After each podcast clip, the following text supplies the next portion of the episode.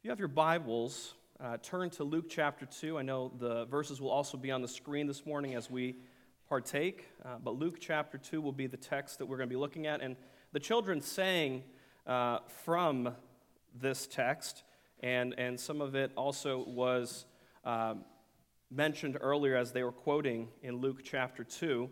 And I wanted to just kind of um, ask a question to begin this morning. What comes to your mind when you think of the word joy? If you were to ask, what does joy mean to you? I think we'd all have different answers that probably come to mind right away. What if I were to add the word great to that equation? Instead of just joy, great joy. Would your definition slightly change? Would it be something like great delight, great pleasure, great excitement? You see, the way that many of us define joy is more like happiness. And so we confuse the two many times in our culture. Uh, many confuse joy with happiness and are always left with more to be desired. Many of us have heard the song, and the, the children just sang it this morning Joy to the World. And we especially heard the word joy emphasized during the holiday season. But how many of us have taken it by the actual phrase that Luke chapter 2 spells out? The good tidings of great joy. The arrival of the Son of God to earth was more than just a cute story about a baby boy born in a manger. It was news that brought great joy to the world because of Messiah who would one day pay for sin. Today, we'll be looking at a few things here in Luke to help us see clearly what it is this news that should bring us all great joy. We'll be looking at three things specifically in the text in chapter 2. Number one, the audience, verses 8 through 9. Number two, the message, verses 10 through 14. And number three, the reaction, verses 15 through 20. Let's start with number one, the audience, verses 8 through 9. Now there were in the same country shepherds living out in the fields, keeping watch over their flock by night.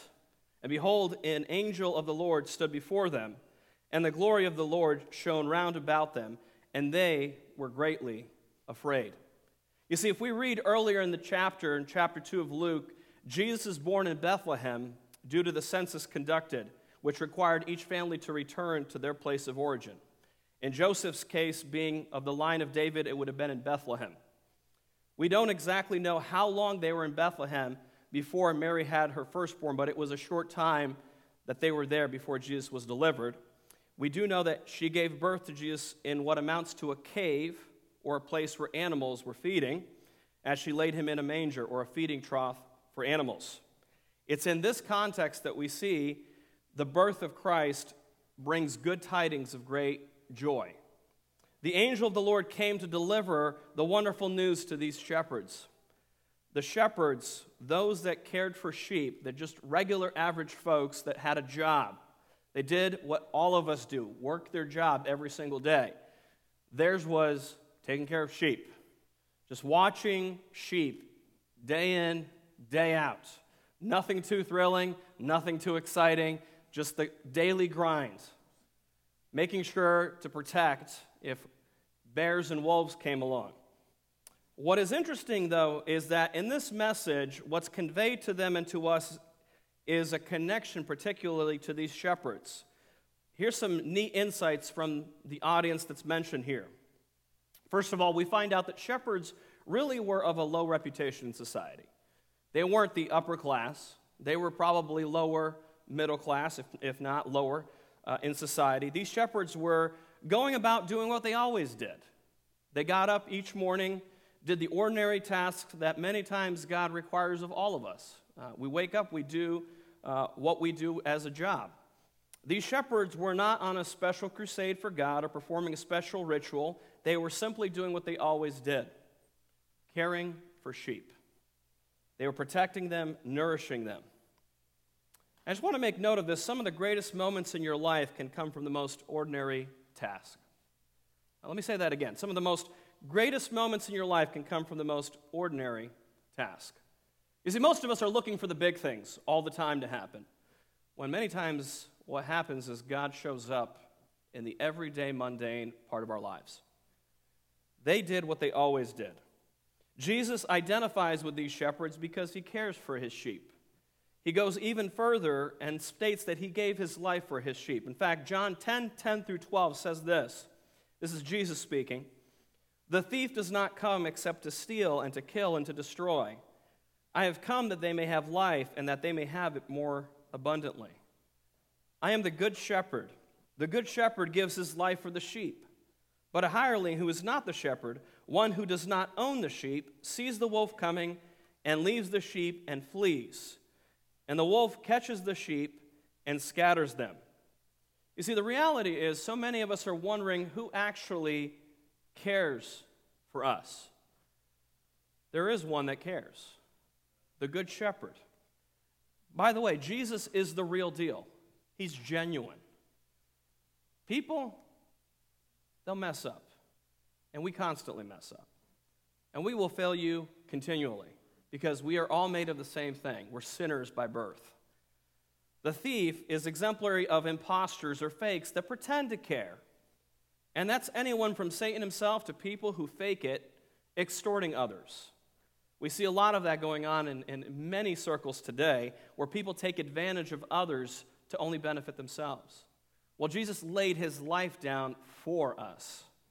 He didn't ask us to do something for him, he did it for us.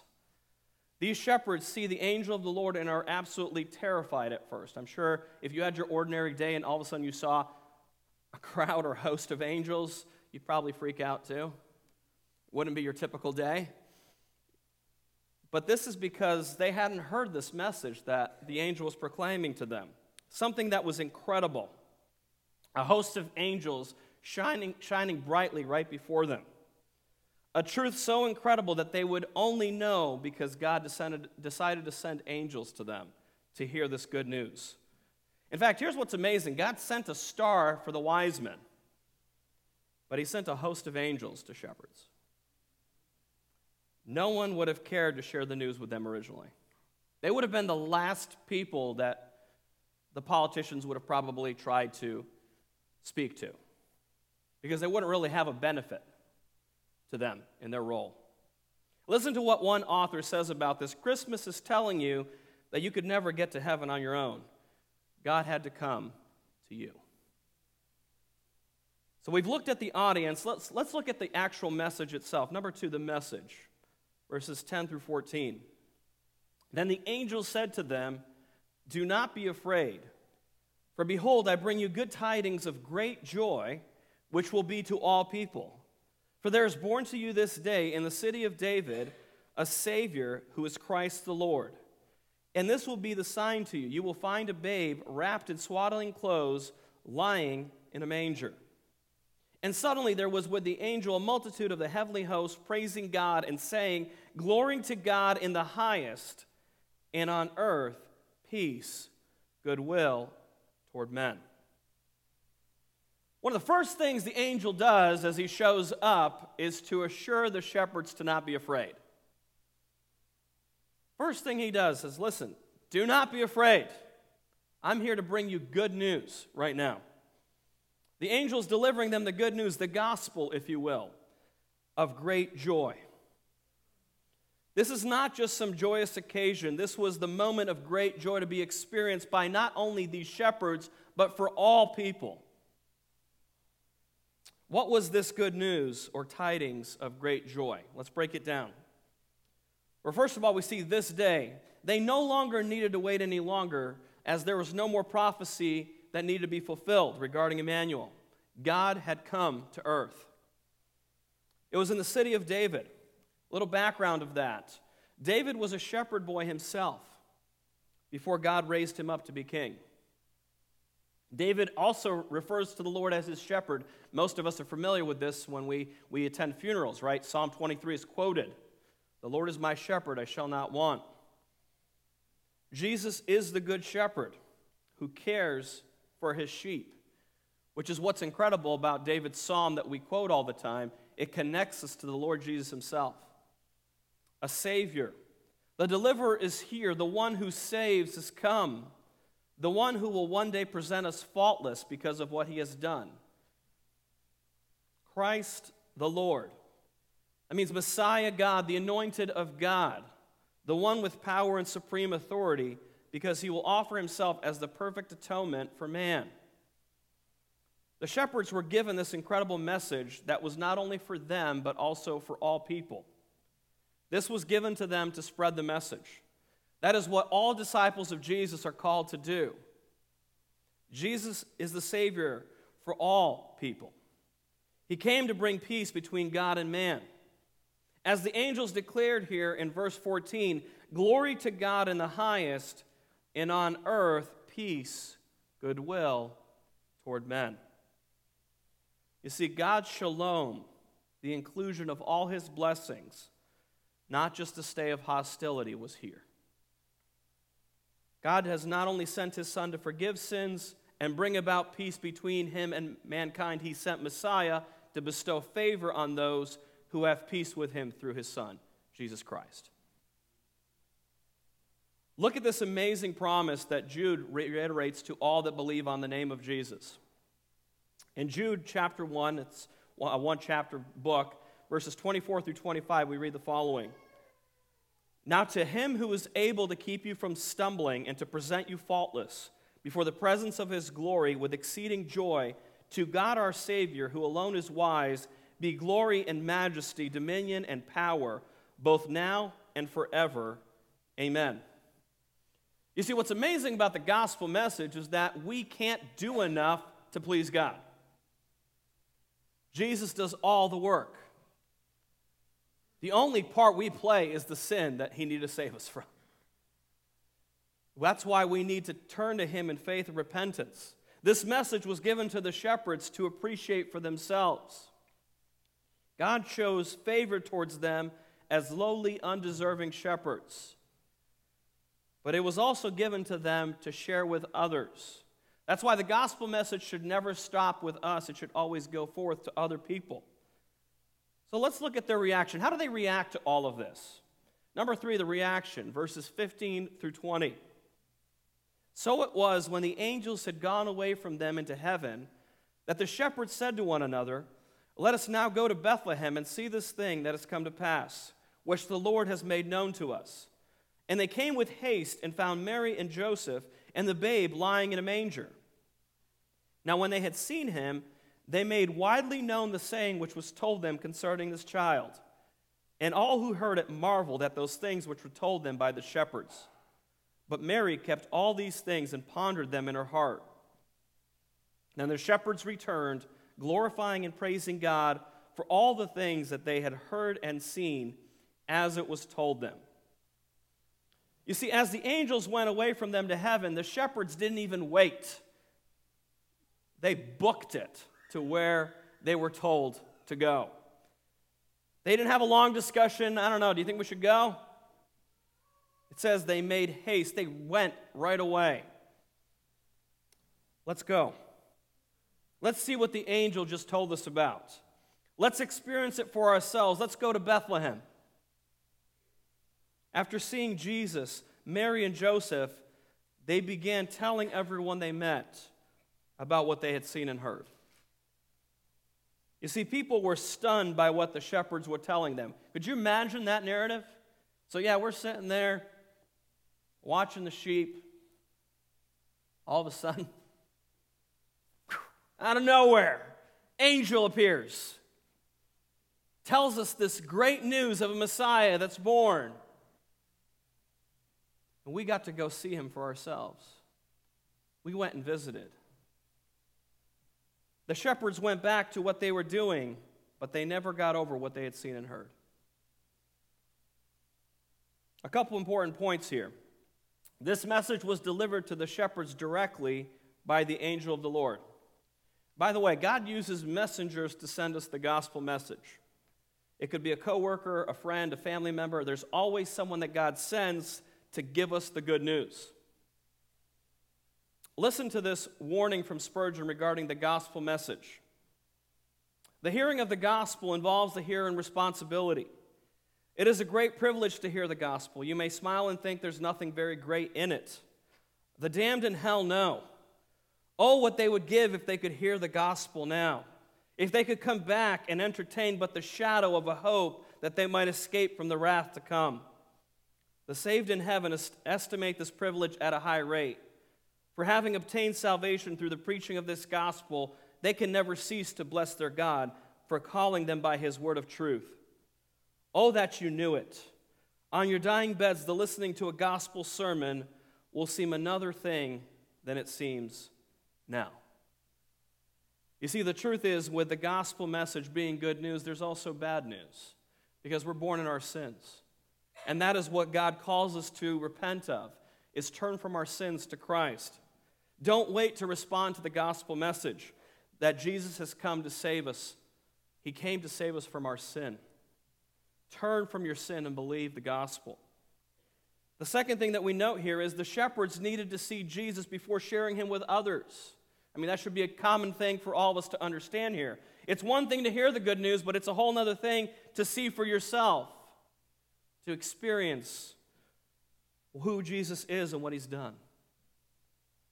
It won't mean all that much to share him with others if we haven't trusted the gospel ourselves. It won't be good news unless it's something that stirred your heart, caused you to humbly bow before God, acknowledge your sin, and believe in your heart that God has raised him from the dead. You see, the message of good news, or the good news of great joy that the shepherds received, was not just for them. It was for all disciples that have placed their faith in Jesus Christ, including those that saw him after he died on their behalf and was buried. They experienced the risen Christ. The shepherds experienced the birth of Christ. The disciples experienced the risen Christ. In fact, those women received the good news of the resurrection of Jesus, which is the ultimate fulfillment of his coming to earth and conquering sin and death. You see, the Christmas story is more than just about a baby in a manger and a nice sentimental feeling. It's about a Savior King who came and humbled himself, obeyed the Father's will. These women left the tomb with great joy and as they're leaving, they encounter the resurrected Christ who tells them to rejoice. They went out and told others. And by the way, if you're a disciple of Jesus, you should be telling others. I don't know why so many of us don't. To not tell the good news is to minimize what's been done for you and me. This is why we want you to hear this good news. Joy is found in the face of Christ. The difference between happiness and joy is essentially in that happiness is normally an emotional response to our circumstances. The circumstances in our lives or things on the outside of us. Whereas joy is an internal relational connection to the giver of joy, God Himself. That is why a disciple of Christ can endure difficulties in this life, from broken relationships to a loss of a job, loss of a family member, financial trouble, and still find joy internal gratitude, if you will, because they found all they need in Christ. It's truly a sad experience when a disciple of Jesus longs to be happy but forgets the giver of joy. And too many Christians are pursuing the wrong thing. I, I love you, Lord. Thank you so much for saving me, but I'm going to go pursue my own happiness. The only real joy you'll ever find is in Christ. That's for all of us, whether we know Christ or don't. It is not as if a believer is excited about going through difficulties. When we talk about joy, it doesn't mean that Christians, when we go through hard times in their life, woohoo, I'm so glad. That's not what we're talking about here. What we're talking about here is that we are satisfied in how good God has been to us, even though we're undeserving. Because the truth is, what Jesus went through for us many of us can't even fathom. David really captured what joy looks like well in his Psalms. In Psalm 5:11 he says, "But let all those who rejoice, who put their trust in you, let them ever shout for joy because you defend them. Let those also who love your name be joyful in you." Joy is found in putting our trust in God himself. In fact, Jesus came of the line of David as a Savior for both Jews and Gentiles. And you may be here and, and you, you kind of struggle with the concept of joy because you really don't feel close to God. Maybe you've been in rebellion against him. Maybe you've never accepted Christ as your Savior. David wrote the following after sinning grievously against God. And by the way, David sinned in ways that many of us today would be just shocked and stunned by it. He murdered a man and committed adultery with his wife. Something all believers do, by the way, is sin. We still sin. If you're not a believer, if you're not a Christian, don't be shocked by the fact that we're sinners. We are.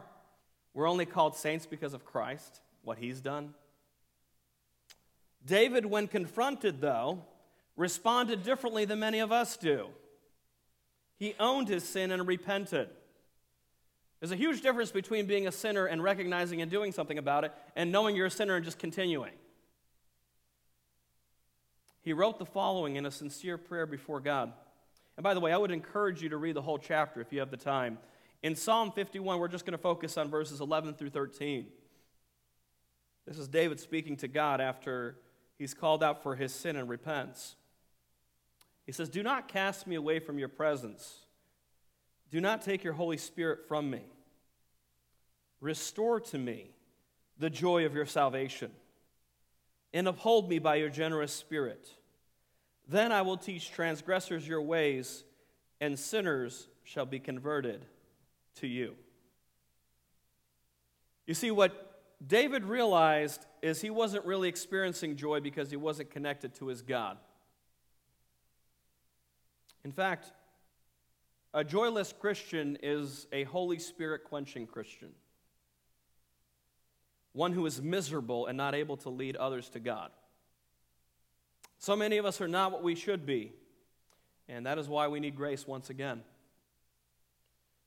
You see, the Christian life is a lot of ups and downs because our performance doesn't measure up to what God calls us to. And the reality is, every one of us needs the gospel message repeated to ourselves every day, not just the first time we hear it and accept. If you're wondering about Christ, look past the hypocrisy you'll find in many of us, because you will find it. Know that He is the spotless Lamb that was slain on our behalf. The greatest joy that we can have this Christmas as followers of Jesus, beyond our own salvation, is seeing others come to know him as Savior and Lord. Paul makes this statement to the church in Thessalonica. 1 Thessalonians 2 19 through 20. Listen to what he says. For what is our hope or joy or crown of rejoicing? Is it not even you in the presence of our Lord Jesus Christ at his coming?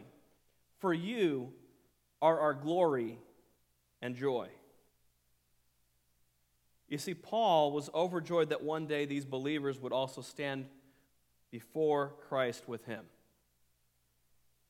You see how our joy is connected in our relationship with God when others know him as well? The greatest gift given to us is Christ.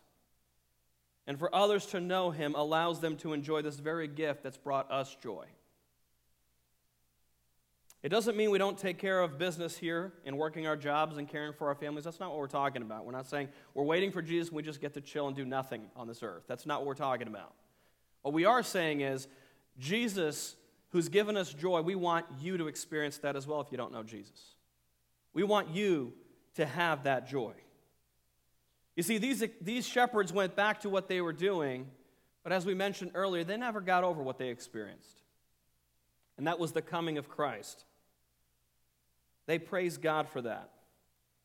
You and I should never get over the coming of Messiah and the great joy that he brings. Listen, stop making it about the stuff. We all do it every year. It's about the stuff. If Christmas is Christmas, it ought to be Christmas with Christ. He's the center, He's the reason. Even for the cliche statements, reason for the season, He is.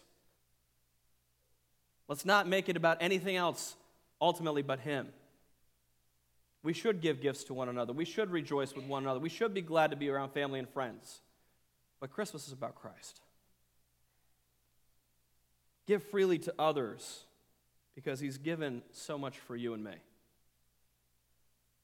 Believers, we ought to be giving people, we ought to be gracious people. So, in closing, I want to ask you this Does Christmas bring you great joy? Does Christmas bring you great joy? Oh, you may be singing joy to the world, but maybe you've never experienced what this great joy is. Jesus has come for us, undeserving sinful man.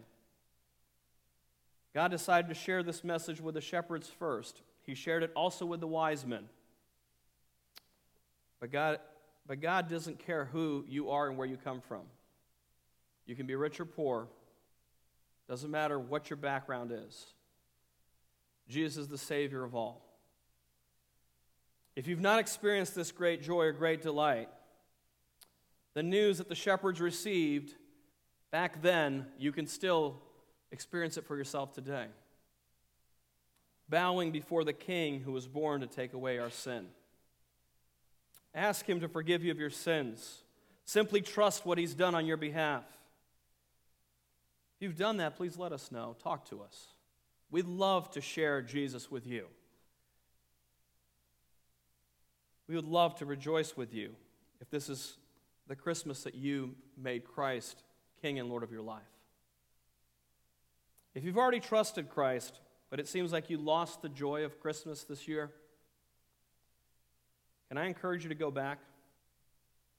Go back and remember what it was like when you first encountered Him.